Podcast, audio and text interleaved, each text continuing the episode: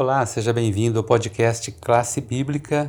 Hoje, sexta-feira, 27 de novembro, chegamos ao estudo adicional, momento em que damos um fechamento da semana com um texto especial, um comentário especial para fecharmos o assunto.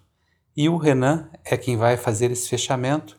O que, que você escolheu aí para comentar para a gente, Renan, para fechar essa semana? Olá, meu amigo. Tudo bem com você?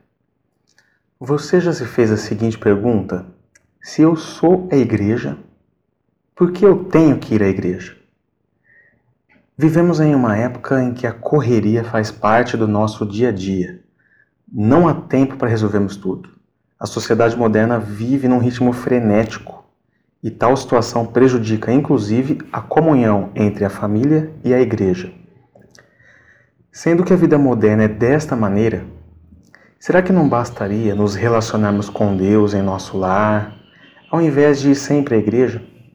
Para ter resposta a esta questão, precisamos analisar por que existe a igreja e qual é o seu propósito. Na Bíblia, vemos que a primeira ocorrência de uma igreja, um local de adoração, foi com o povo de Israel, quando Deus os livrou dos egípcios. A ordem divina foi: e me farão um santuário para que eu possa habitar no meio deles. Isso se encontra em Êxodo 25, versículo 8.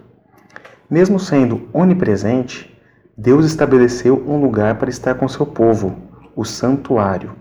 Em seguida, após serem abolidos os rituais do santuário, Deus instituiu a igreja como o lugar onde ele se encontraria com seus filhos.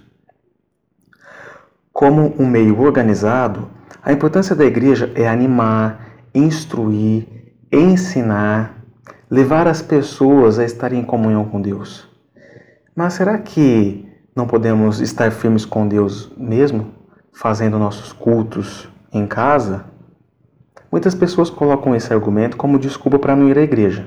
Dizem que estão firmes com Deus, que oram sempre, leem a Bíblia em casa. Contudo, é muito mais fácil nos dedicarmos à adoração a Deus quando estamos em um lugar apropriado para isso, você não acha?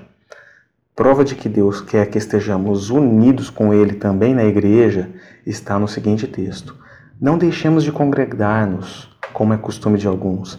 Antes, façamos admoestações, e tanto mais quanto vedes que o dia se aproxima. Hebreus 10, 25. Aqui nós temos, meu amigo, de modo claro, Paulo ensina que os cristãos não devem deixar de congregar-se como é costume de alguns, e que quanto mais se aproxima o dia da volta de Jesus, mais devemos ir à igreja a fim de nos prepararmos. Se este conselho era válido há cerca de dois mil anos atrás, imagine hoje. Caso você sinta que a sua igreja está desanimada, com poucos membros, saiba que Jesus está presente mesmo assim. Onde estiverem dois ou três reunidos em meu nome, ali estou no meio deles. Esteja firme no Senhor, pois Deus escolheu a igreja para encontrar-se com seu povo. Sabe por quê? E aqui a gente entra na temática da questão, na, na temática do nosso guia de estudos.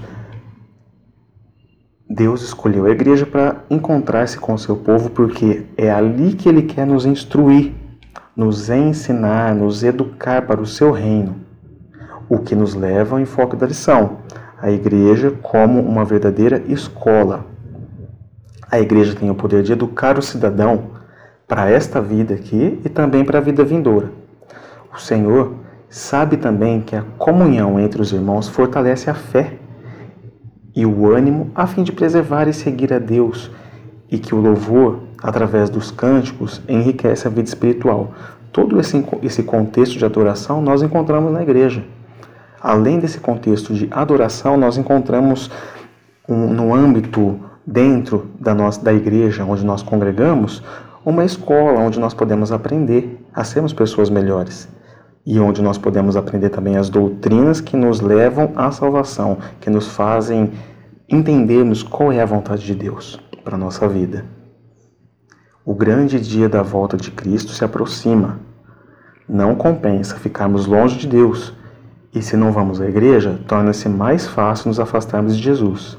Faça como salmista: Alegrei-me quando me disseram: Vamos à casa do Senhor. Salmos 122, versículo 1. Que você tenha uma sexta-feira abençoada. Um abraço.